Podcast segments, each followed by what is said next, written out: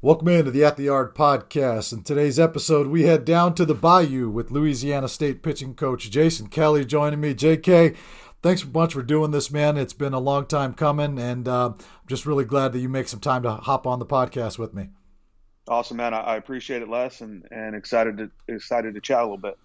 Yeah, for sure. So, you know, one of the things that in getting ready for this, obviously looking a lot at your background and, uh, you know, I'm fascinated by by your the kind of run you've had here in the last decade or two, and uh, but it even goes back a little bit further than that. You know, back to player at St. Joseph and Santa Maria, go to Cal Poly, go to Cuesta, you end up at Missouri Valley College. Take us through that process, uh, if you don't mind, just kind of quickly. How does how does a guy from you know Santa Maria in, in, in California end up at uh, Missouri Valley College?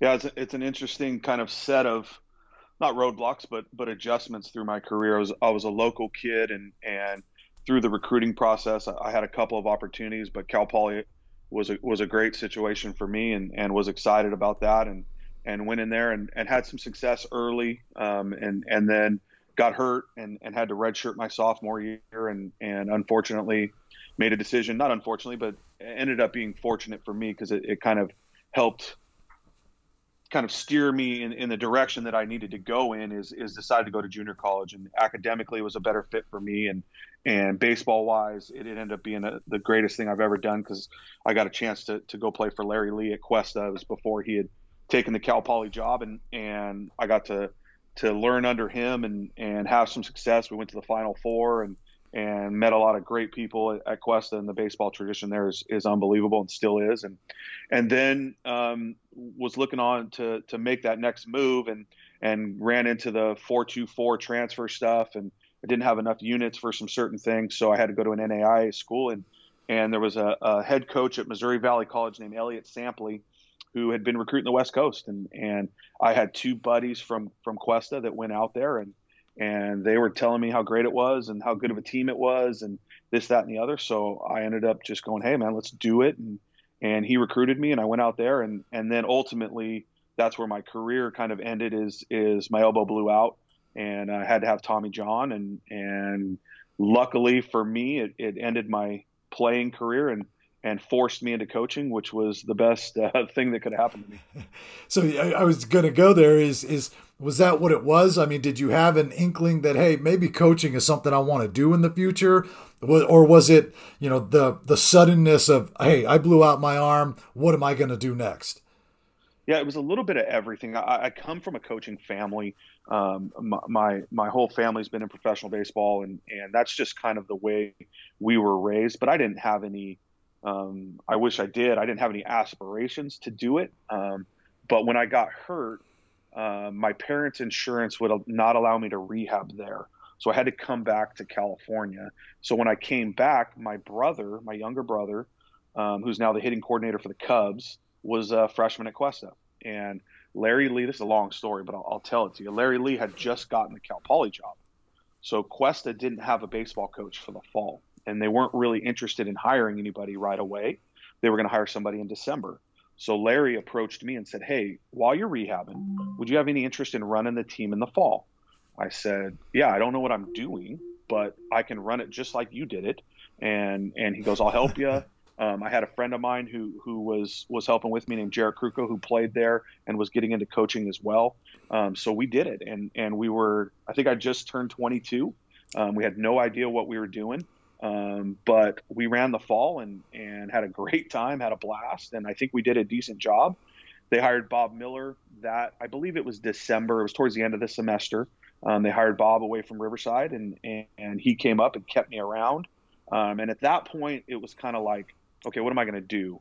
And me not being the most skilled person, it was coach baseball, um, you know, work construction, um, you know, just just find an odd job. And I love the game, and and so my parents and everyone around me, I was like, hey, I'm thinking about coaching, and everyone kind of looked at me like, yeah, we get, yeah, we we knew that. We've known since you were 12 years old that you were going to coach something.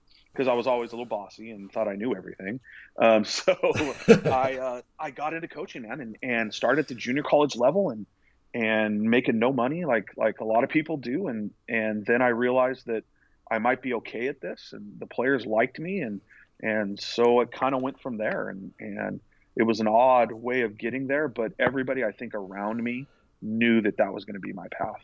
So, so you go from Quest Cuesta coach in the fall, and then you you spend a year as in ops at Cal Poly uh, under Larry, uh, presumably. Uh, yep. Before before going to Chico for two years, was was it one of those things? And then coming back to Cal Poly, was it one of those things where Larry kind of said, "Hey, go get some experience for a couple of years, and we'll see where this goes"? Is that what led you to Chico? Because you guys had a lot of success up there too yeah, it's it's it's. Uh, I have a, a, interesting path on that part of it because Larry hired me as the ops guy, which at Cal Poly, the ops guy at that point in time, there wasn't a whole lot of ops involved. I was just kind of a, a support staff. Um, I couldn't coach, but I could, you know, do some charting and and some of those things. And Jerry Weinstein is the pitching coach at that time. Um, so you know, my background was was competitiveness, um, you know, kind of in game stuff. That those are things I could. I was never um, had really grown up in the mechanical part of it, in the scientific part of it. And, and for those that know Jerry, Jerry's very involved in that. Um, so I got to learn under him a little bit, and, and it was great for me. And then um, we're going like, I think it's October, um, right around the October or so. And, and I go into Larry's office, and I'm volunteering at the time and I say, hey, I, I think this is going to be the last year for me. I just can't afford it. Like lessons is not getting me through. Um, I had I had met my wife, um, not met her, but we had started dating. I'd, I'd, met her earlier in college, and so I was I was life was turning for me. Um, and I'm telling you, not two days later, I'm sitting in Larry's office, and the his phone rings, his office phone, and it's Lindsey Meggs, who's the head coach at Chico State at that time. He says, "Hey Larry, I'm looking for a young pitching guy." Uh, my pitching guy, Dave Taylor, who's now the head coach at Chico State, took the Cal State LA job. He goes, he just took that job. I don't have much money, um, but I need somebody to, to run my pitchers. And Larry literally handed me the phone. And I'm like, hello? And he goes, hey, Jason Kell, this is Lindsey Meggs, Chico State. Would love to interview. So I said, yeah, I mean, I'm thinking about quitting this thing. Yeah. Um, he kind of tells me, he goes, hey, the only bad part is, I think it was $17,000. And for me at that time, I'm like, holy crap somebody's going to pay me $17,000 to do this. I'm in. And I was in before, you know what I mean? And so we do a phone interview the next day. Uh, apparently, Coach Meggs liked what I had to say. He, he had me come up there. I drove up there. I interviewed. He said, Hey, I'm going to call you on Monday. This is Sunday. I'm driving back home. He calls me 10 minutes out of town. Says, Hey, I want to offer you the job. I take the job. Um, and, I, and I kind of um, realize on my way back to San Luis Obispo, I have no idea what I'm doing. I've never run a pitching staff. I've never developed throwing program, you know, so I, I kind of got thrown into the fire, uh, which I think was the best thing for me. And, and I was with Coach Meggs there for two years. Um, we the first year we go to the national championship um, tournament. We we end up um, losing two and Q there, and then the second year we play for the national championship and end up losing to Tampa in that final game. Um, and then I'm going back. This is crazy, but I'm going back for year three and Coach Meggs gets the Indiana State job, so he leaves, and Dave Taylor comes back to Chico, um, and Dave says, "Hey, I want to keep you on. I like what you did. I, I don't want to do the pitching as much anymore, so I'd love to keep you." I say, "Hey, I'm in. I love Chico. My wife, we were we had just gotten married. She had moved up there. Like we really enjoyed that town. We, it was great." Um, so I do the fall with Dave, and Dave wants to to you know keep me on for a long time. He says, "Hey." I love you. I would love to keep you here, you know, this, that, and the other. He said, but what's going to pull you away? Like I said, there's one job, Dave, and, and it's that Cal Poly job. Like if I could go home and work with Larry, you know, that would, that would be hard for me to turn down. And I'm telling you, not two weeks later, Jerry Weinstein takes a job with the Colorado Rockies, and I'm driving home for Christmas break to see my family. And Larry calls me and says, "Hey, you want a job?" I said, "What are you talking about?" He goes, "Jerry just took a, Jerry's taking a pro job, and I'd love to hire you."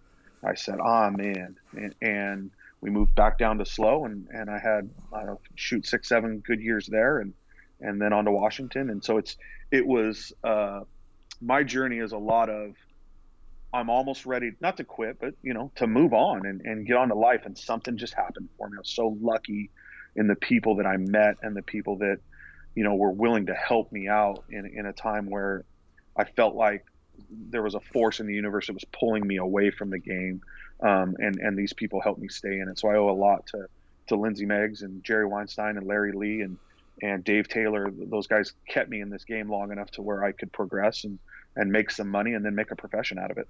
Yeah. So you spent you know a number of years at Cal Poly, like you said, and, and then now now then you get a call from Lindsey Meggs again, right? And and and yep. you head back, and then you know he gets the Washington job, and and you get that phone call, and how hard was that conversation between you and Larry? To say, you know, hey, I, I have got to do this. I mean, for me, I you know, I, I kind of get that. Okay, hey, you're going from the Big West to the Pac-12, mm-hmm. you know, the and, and all that that entails. Uh, but for you, I mean, you just, I mean, Larry essentially, uh, you know, made you who you are, if you will. I mean, had, had a big role in who you are. Uh, how hard was that conversation for you? You know, it's interesting because in theory it was really hard uh, um, because I didn't want to do it. Uh, you know, I, I you, you, just didn't want to to disappoint him. Yeah. And then when I did it, he was so gracious and so supportive. You know that I I almost laughed like I can't believe that I thought he would be frustrated or disappointed or or you know I know he didn't want me to leave. We had kind of you know I think we were in our seventh year, so it was starting to mold together. I mean, we had a really good class coming in with with Matt Imhoff and, and Brian Mundell and Mark Mathias, and, and we had a really good group. And and I know he didn't want me to leave, but he also understood that they were more than doubling my pay. You know, it, it was part of the progression of of my career, and he was so supportive. And, and he said, "I know you got to do this. Um, it, it's something that's beneficial for your family. You know, Cal Poly at this point in time, there, there's not much more money. It's going to be what it is, and and I felt comfortable, obviously, with Coach Meg, so it was something I had to do. And on a secondary note, um, our ops guy at that time was Thomas Eager, um, who's now the pitching coach at Stanford. So there was a little bit of me that was like, okay, I can leave here and know that my guys at, at Poly are going to be taken care of, and, and Thomas is going to do a really good job, and and he did. I think they were number one in the nation for a little bit of time in 13, maybe 14, and hosted a regional and, and had a ton of success. So you know that was hard for me to leave because I loved it there, and and a lot of people that know San Luis is just a great place to be, and, and Larry's the best, but it was something I had to do. Yeah, and, and and then you get to Washington, and the impact's almost immediate, right? I mean, you guys, the, your second year there, you make a regional for the first time in ten years. You know, a few years later, you guys make your first trip to Omaha. I mean, that seemed like just from the outside looking in, I think that's when that's about the time you and I got to get to know each other a little mm-hmm. bit, a little bit more closely, and um, that seemed just from again the outside looking in, just like a magical ride for a number of years. I mean, how do you, how was it being on the inside of it? It was cool. It was there was just a ton of excitement. I I walked into a pretty good situation. Um, Dave Nakama had had done a really good job on the recruiting end. And in 13, we were really young and, and we struggled, and there's no denying that. But we brought them all back in 14, and we had a good club. I think we were ranked as high as number five in the country, and went to the Ole Miss regional and played well. Just just kind of ran into a better club. Um, and then that's as the ballpark was getting built. When I got the job, they were on phase one of it. Um, phase two happened at the end of 13, so the stadium was built. Um, so there was some really good momentum. Um, that I walked into, and Coach Meggs had kind of set the foundation the couple years before that. So, um, and then you know we kind of went on a run every other year, and and that trip to Omaha obviously was special and and a, an incredible group of kids because I think going into conference play we were 500. Um, we hadn't played very well, and we went into conference and and really got some mojo going and and we had some great leadership and and those guys took over our team and and got us Omaha. And it was a magical run. Some things bounced our way um, as you go, which always happens. And and yeah, that that was a special group. That that 18 team is some of those guys I'll never forget because they were one of the not the first group, but one group that really took it upon themselves. And and the the brotherhood with that group was as as tight as any group I've ever been around. So obviously, on any run to Omaha, there's going to be special moments, and but there's one that I, I got to ask you about, and that's the 84 pitch perfect game by Joe Demers. I mean, I mean, 84 pitches, you know, to throw a complete game is special, right? But to throw a perfect game on 84 pitches and you calling those pitches, that had to be a pretty special moment for you as a coach. yeah, there was a lot of reasons why why that was special. Obviously, like you mentioned, an 84 pitch complete game. I think we were in week two of the season, so I wasn't gonna let him go incredibly long. And and he was a junior that time, and he was our leader and and big physical, strong kid, and and all that. So I was gonna give him some some leeway, but I didn't really know until about the sixth. Um, I looked up and saw that there was a no hitter, and I was kind of like, oh crap, like hmm. And he had such a good sinker um, that you know we it didn't not that it didn't feel like a dominant outing, but they were putting the ball in play. I think he struck out eight or nine, um, and he was just so efficient. And and then about the seventh, I got a little butterfly in my stomach, just like, oh crap, this is. Uh, I don't want to screw this up because, you know, you can do that call in the game when it's perfect. Like the two-two pitch is so important, and then there's a three-two pitch, and and you have to have a good feel for what he's commanding that day. If it's a no-hitter, it's just hey, we walk a guy, you walk a guy. So um, we get to the ninth, and I think we went three two. Might have been maybe his only second three ball count of the game, wow. and I think we threw a three two slider, um, which was obviously a risk in a perfect game. But a guy hits a chopper to third, and we get an out. Next pitch is a pop up to right, and, and Joe had a perfect game, and it was an awesome, awesome celebration. If you know Joe Demers, he's the best kid.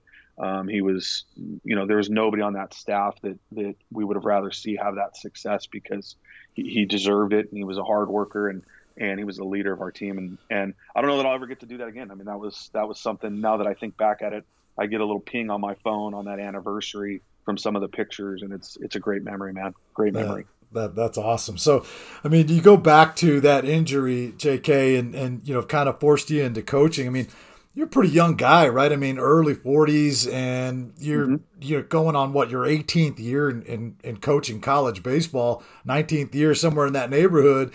I mean, do you do you look back and say, man, you you mentioned it a little bit here on the podcast, but do you look back and just say that might have been the best thing to ever happen to me? Oh, totally. Like, and and that that was kind of the look on my family's face when I said, hey, I think I want to go into coaching. yeah. Um, and and but at the same time you know it, it's 19 20 years it's not that long but things were a lot different than they are now.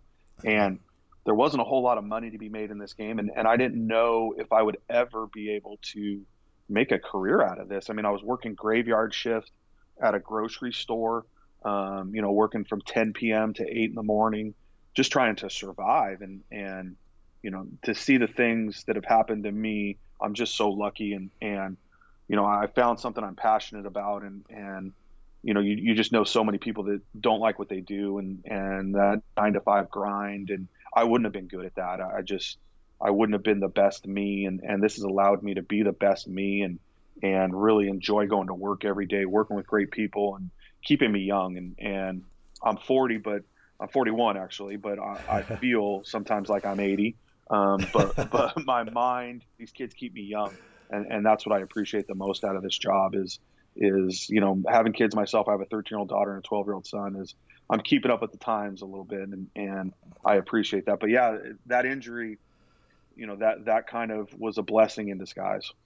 So, you know, you've been in the game obviously your whole life. You come from a family of coaches. You, you've mentioned a number of different coaches that have been a huge influence on you. What what sorts of things have you taken from those coaches and put into your own philosophy as, as a coach and, and how would you describe that philosophy? You know, there, there's a little bit of everybody. My, my, my dad was, was an incredible um, baseball coach. His knowledge of the game. I mean, he's the one that got us going. My brother and I, as, as young, young kids, he taught us the game right.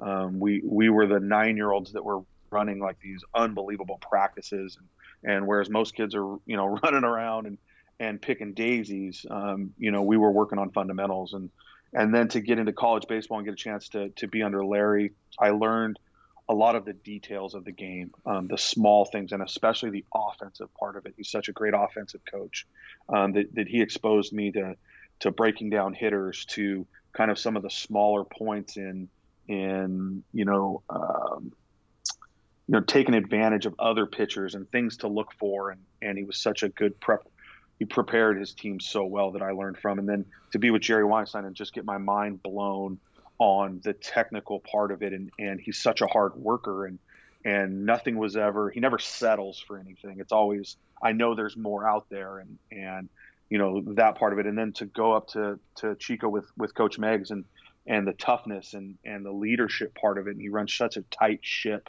um, that that i learned that and then and then to head to to arizona state with tracy and tracy smith is such a a great person to be around and and uh you know he's got a, a really smart mind in the game for for baseball and people and and and now to be with Jay Johnson. And and so there's there's things from everybody man. And and so my philosophy is is unfortunately I, I put my in front of it but it's not mine. It's it's bits and pieces from everybody. Um, and and it's about competition for me. And and that's the part of it that I really enjoy teaching is is helping kids especially this this kind of newer generation get rid of all the details and get rid of all the the, the stress and, and just get back to competing and, and there's mechanics along the way and there's technology and, and all these things we try and be well rounded but but ultimately it's about getting guys to perform at their highest and, and reach peaks that they've never reached before. You, you, touched on it a little bit there, right? Things have changed a lot since you first broke into the game as a coach, and you know then you touch on it there with this newer generation. How do you think that that's changed in the sense of you know trying to get kids motivated to be their best selves? Yeah it's you know it's not an old guy get off my lawn situation. Um, but things have changed. And and and it's true. And and the internet and and social media and you know just the things pulling them in all directions has, has changed and and you know that started with with our generation where you know TV was going to kill us, and and then video games were going to you know make us bad people, and and we've realized that those things can we can all coexist. um, but the newer generation is is different in the fact that there's a little more anxiety involved in certain things. There's a little more um, access to information, which is great, but it also is a stressor for for kids. Um, and you know, parents are stressors and coaches are stressors. So it's about finding that kind of that middle ground of, of hey man this is about you. This is about your career. And how do we do that while putting all those things on the back burner for a little bit and saying hey man i want to focus on on the competition part. I want to focus on my teammates. I want to focus on getting better not on the results not on my agent not on my parents not on the, the coaching staff but but on my teammates and and they just need it's the same it's always the same um, nothing has changed. It's just the information has changed, and you've got to get them to process it the right way. The, the game is the same as it was 100 years ago, and it's played the same. Um, you just have to get them to focus on the right things, and, and that's, you know, my generation, our generation, Les was a little more selfish um, than this generation is, and and this generation needs to be a little more selfish and and worry about, you know, their careers and and how they can progress and and not worry about the outside influence as much. So it, it's a learning curve. It always is, and it always will be. Hopefully, I do this for you know 25, 30 more years, and and there's another adjustment coming around the corner too. So that, that's what it's about: adapt or die. Yeah, one of the one of the adjustments that's fairly new in the game, and it's you know kind of exploding, is the use of technology. And you talked about it earlier about being well-rounded coaches, and you guys use that and incorporate that.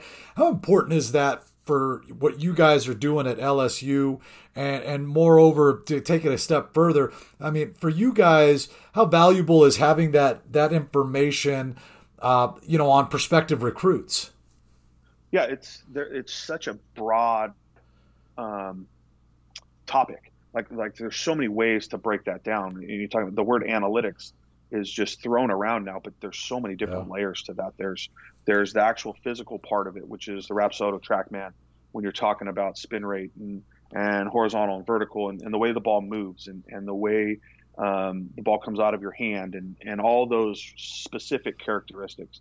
And then it gets into some of the just overall data when you're talking about hot zones, cold zones, um, different batting averages on different pitches, counts, um, you know, so you have all of this information, and and they want it all, but they're a lot of times not capable of really um, regurgitating it in a way that is beneficial to them. So you have to teach them what's important, and, and there's something in, that's different for everybody, and they need to have those things now so that they believe you sometimes.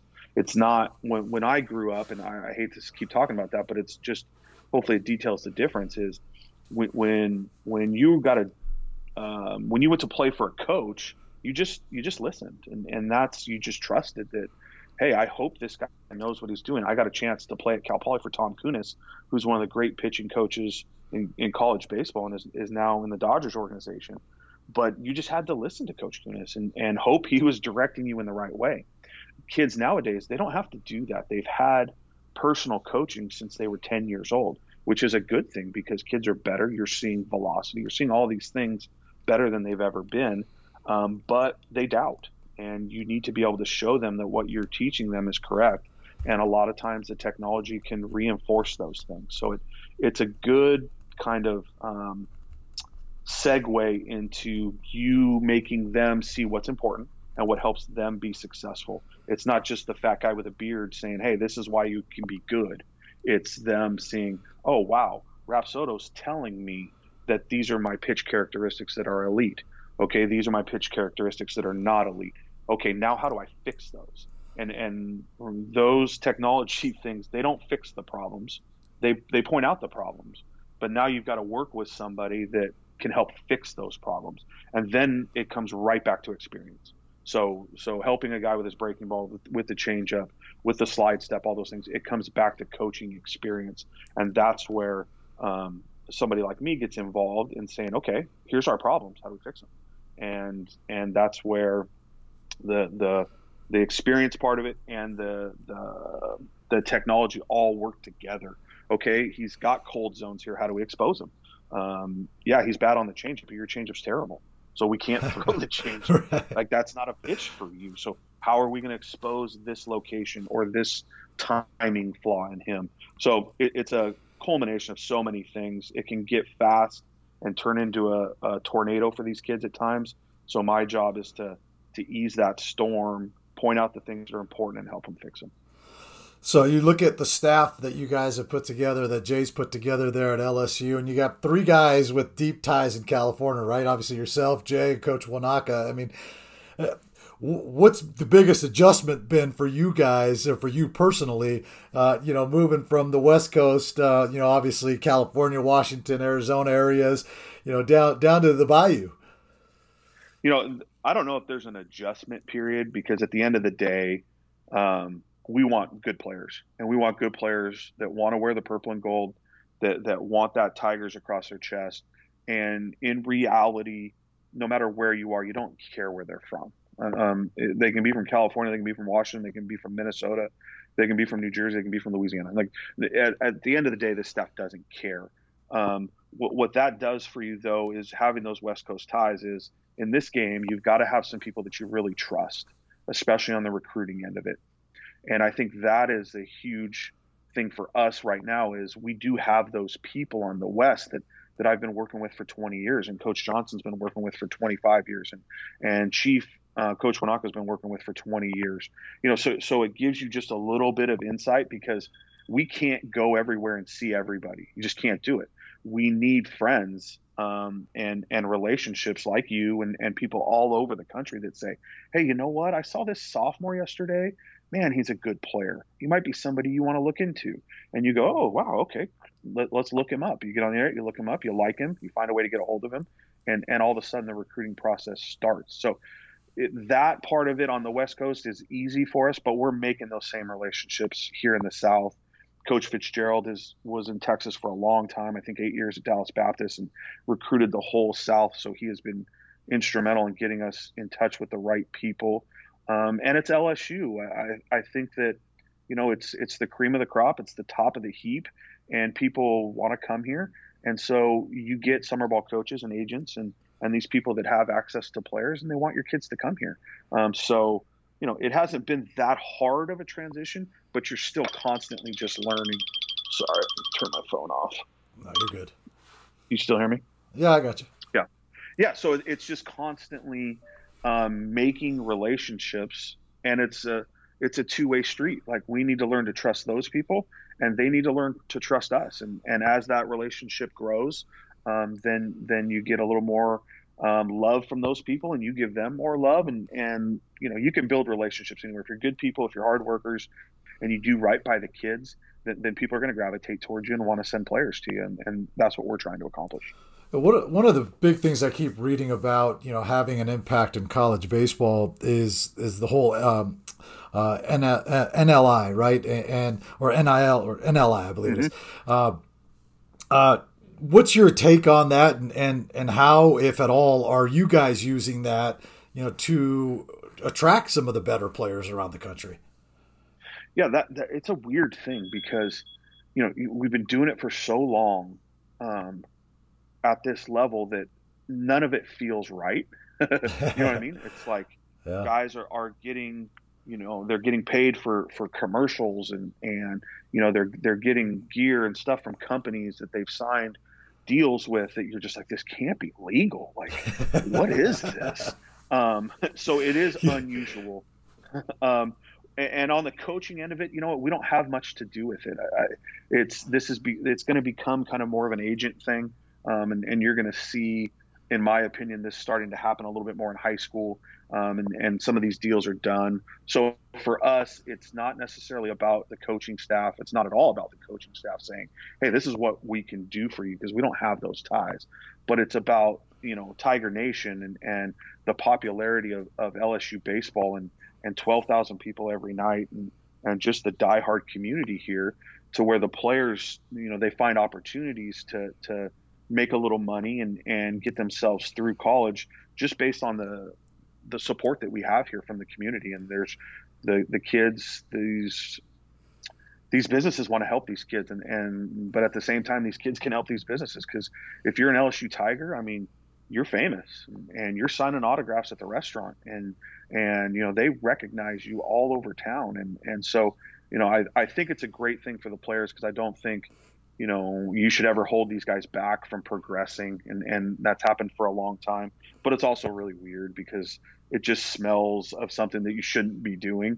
Um, but like any new any new situation you know it's about us adapting to it. But it's a great thing and and you know you're, you're going to see some big time players getting some big time deals and and you know it's about influence and and and how can these players influence companies and influence people um, all over the country on social media, and that's a big deal. And and you're going to see some, I think, some big deals here in the future from people all over the country. But it's cool. I, I love it. Let's get those kids money.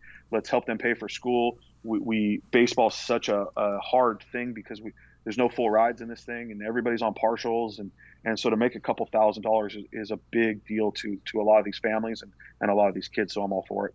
Yeah, I think it's going to have a, a big big positive impact, especially on like you said on the game of baseball because of the scholarship limitations, and you're going to start seeing guys who you know maybe go later in the draft decide you know what uh, maybe I'll go to school yep. for a few years and go play in front of the 12,000 people that you just mentioned. And now I want to touch on that because you said, you know, if you play for the LSU Tigers, you know, you're famous, you're signing autographs in restaurants and uh, things like that. You know, given your prior stops, I mean, is that something that that's you know obviously pretty new to you. I mean, and then what's that like? I mean, you you know you walk into LSU as a West Coast guy, and you know you see how it how how it really is at LSU. I mean, I've, I've seen that you guys have had some fall ball games, and you know I'm sure that the crowds have, have been pretty good at those too. Just to yeah, if nothing else, out of curiosity, what you know what's this what's this guy you know bringing to our our program, but. I mean, what's that been like for you just to kind of see that, embrace that, and you know, kind of be like, hey, you know this is the cream of the crop. Yeah it's it's it's really cool but it's also a, a little bit unusual for me. And and I've been at great places and and you know with great people but it, it's just not the same as it is here. And and you know even on my end like I, I'm I'm walking into a restaurant and you know the the hostess right away is like hey coach how are you? And you're like uh, you know and, yeah. and like how, she's like, oh yeah, no, I, I, know who you are, and and and you're just like, wow, that's you know, I, have been to other places where where nobody knows who you are for for ten years, and and and not a good thing or a bad thing. It, it just kind of is a, the way it is. So it's a totally different ball game here, um, which is awesome, and and that's I think that's what I wanted, and and I wanted that pressure and and to just continue to progress in my career and. And I think players are, are noticing those things too. And it's the closest you can get to professional baseball.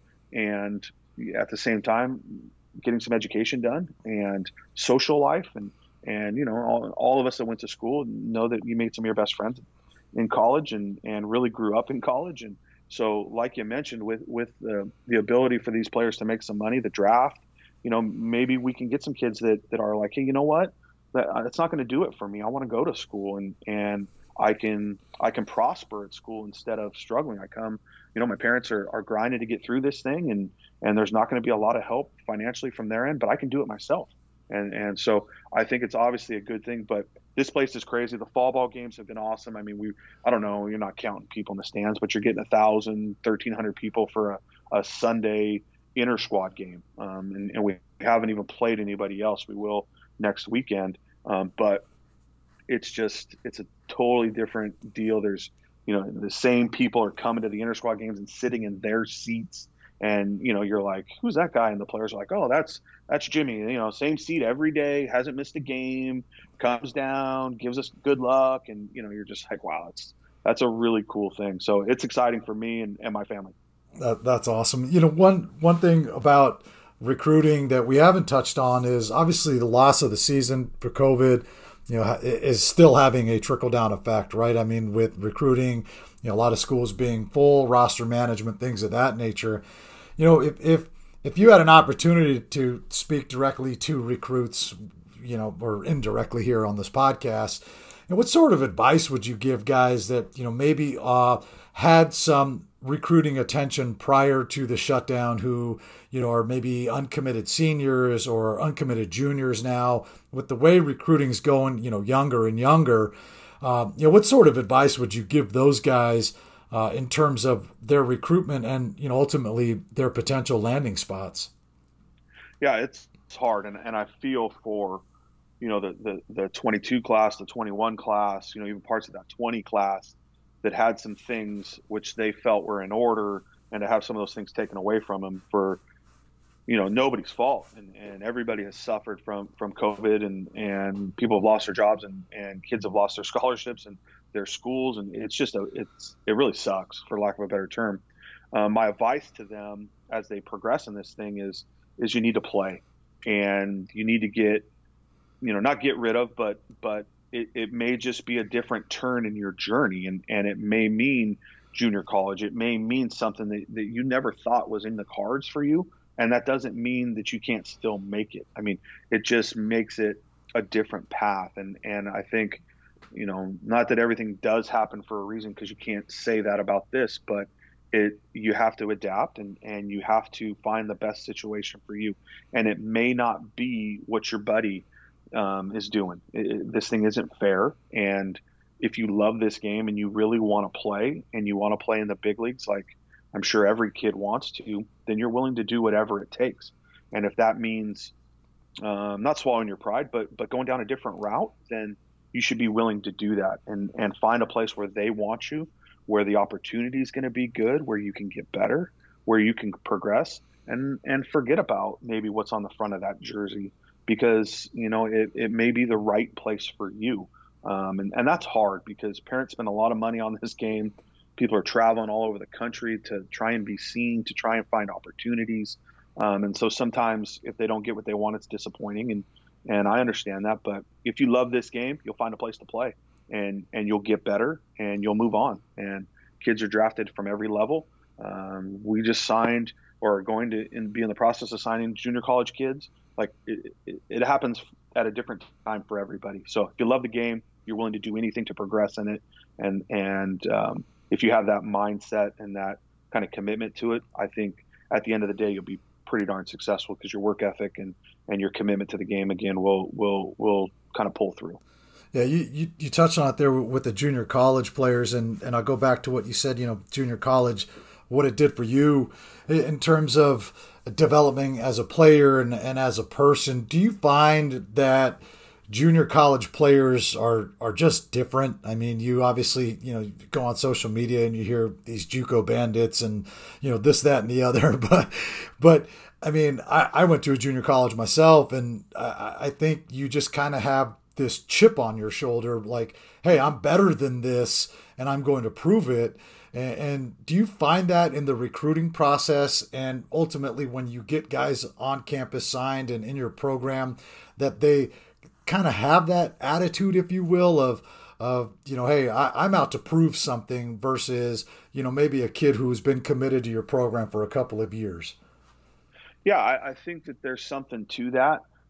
But I also think that those kids' personalities, you know, when you're dealing with the young kids, is you're taking a risk because they're they're not fully developed and, and they're not you know they're not at a place mentally where that's not the product you're going to get when they show up at 19 you're you're recruiting these kids at 15 and, and i mean i don't know what you were doing at 15 um, i know that i wasn't capable of making a life decision at 15 um, and that doesn't mean some of these kids aren't um, but you're you're taking a little bit more risk. The junior college part of it is is good because you get stats you get experience. Now, that doesn't mean those guys don't come in and have the same problems. I mean, we're dealing with the same thing right now with, with some of our arms that freshmen and junior college transfers are dealing with. They're dealing with the same problems, the same um, anxiety, the same fear of failure, you know, all these things. It, it's not, it doesn't matter how old you are. Um, there's going to be struggles in this game. And, and so, but yeah, you can find JC guys that just have a football term. They've got some tape you know, you, you can see what they do and what they don't do well, and, you, are going to be able to say, hey, I can help him with that, or I can't help him with that. So, yeah, you get a little more polished product at times, um, but it, and you get a, maybe a different mentality, and and that's they've been through some things. They've been on those vans. Um, you know, you've you've uh, the seven dollars a day meal money. Um, you, you, know, the the 19 inning um, games in the fall with other teams and you know you drive yourselves to those games. There's no locker room you know so so it, it, makes you really appreciate some of the finer things when when you're at LSU and you're you're getting on a private plane you know flying to another SEC school. It's a little different than a 15 passenger 15 hour drive. Yeah you, you touched on it a little bit of, with parents and families you know kind of traveling all over the country doing all that. Do you ever feel like like do you ever ask yourself how much is too much when it comes to stuff like that? I do, and and it's it's crazy because, as you know, you're at a lot of the same events that we are, and, and you see the same people every weekend, and and the back of your mind is just like, a, how do they afford this? B, how do they, you know, they just carve out so much time for this? Like it's it's very honorable that they're willing to do whatever it takes for their children um, to to have success, and you're just hoping that they're doing it for the right reasons, and, and the right reasons are to get better in this game, to face great competition, to work on things, to practice, um, to get exposed to the game of baseball at the highest level. Um, the next phase is hopefully I play well and somebody wants to recruit me. And those things, they don't always go hand in hand. And, and that's where you you see some of these things that you're just like, oh, my phone, um, that you're just kind of like, man, I I don't, I hope this works out for these people because you don't want them to be soured to this game and to this process um, because it hasn't gone their way and they spent you know ten thousand dollars over two and I don't know how much people spend shoot they may spend twenty for all I know. Um, but they've spent all this money over two summers and they're not getting what they want out of it. Um, and and you hope that doesn't happen but you hope that people have the perspective to say hey, you know what? We got experience. My son got better. Um, he played with great teammates. He made great friends. This, that, and the other. And not just, I hope he gets a scholarship. We're going to do all this for a scholarship. If you just saved all that money, you could pay for your kid to walk on, and he could have the same college experience. And and that's that's obviously extreme, and it doesn't always work out like that. But you you hope they find that middle ground where they're really having fun and I think the parents have fun with it too. I mean, they're traveling around with great families and, and the hotels and by the pool, and so I think everybody's enjoying themselves. And as long as they keep that attitude, then let the kids play, man. Let them play, let them compete, let them get better. And if it doesn't work out, they can say, hey, you know what? We poured our we poured everything we needed to pour into this thing, and, and it didn't work out. And if it does work out, then you say, wow, we, we he really worked hard and we did everything we could, and and now I'm watching him play on TV, and and he's on the road to to hopefully reaching his dreams. Um, so you hope they keep perspective on it, but it's it's an interesting subject and, and not something that I'm on one side or the other. I, I, I don't know what I would do. You know, my, my, my kids are aren't that age yet, so who knows? We might be traveling all over the country someday too. So I'm not one to judge. Right. It's easy. It's easy to sit back when you're not in the middle of it, right? I mean, you just totally. hope that you just hope that they're well-rounded kids and that they're putting the same effort in the classroom to you know open up some opportunities. But uh, J.K. man, again, I can't thank you enough for doing this. This was awesome spending some time with you and catching up. And um, you know, again, congratulations on on the LSU job. And I, I know you guys are going to do a fantastic job down there. And uh, again, thanks a bunch for hopping on with me. I appreciate it, Les. We, we appreciate all all you guys do on, um, to help with with baseball and exposure for these kids and giving kids opportunities. So so anytime that, that we can do this and and have a have a conversation, I'm in and and would be happy to to come back at some point again. Awesome, man. Uh, we'll be talking to you real soon then. Thanks, buddy. All right, man. Go Tigers. I'd like to thank LSU pitching coach Jason Kelly for joining me on the podcast today. Be sure to check out prepbaseballreport.com for all your news, ranking, and event information. And until next time, we'll see you at the yard.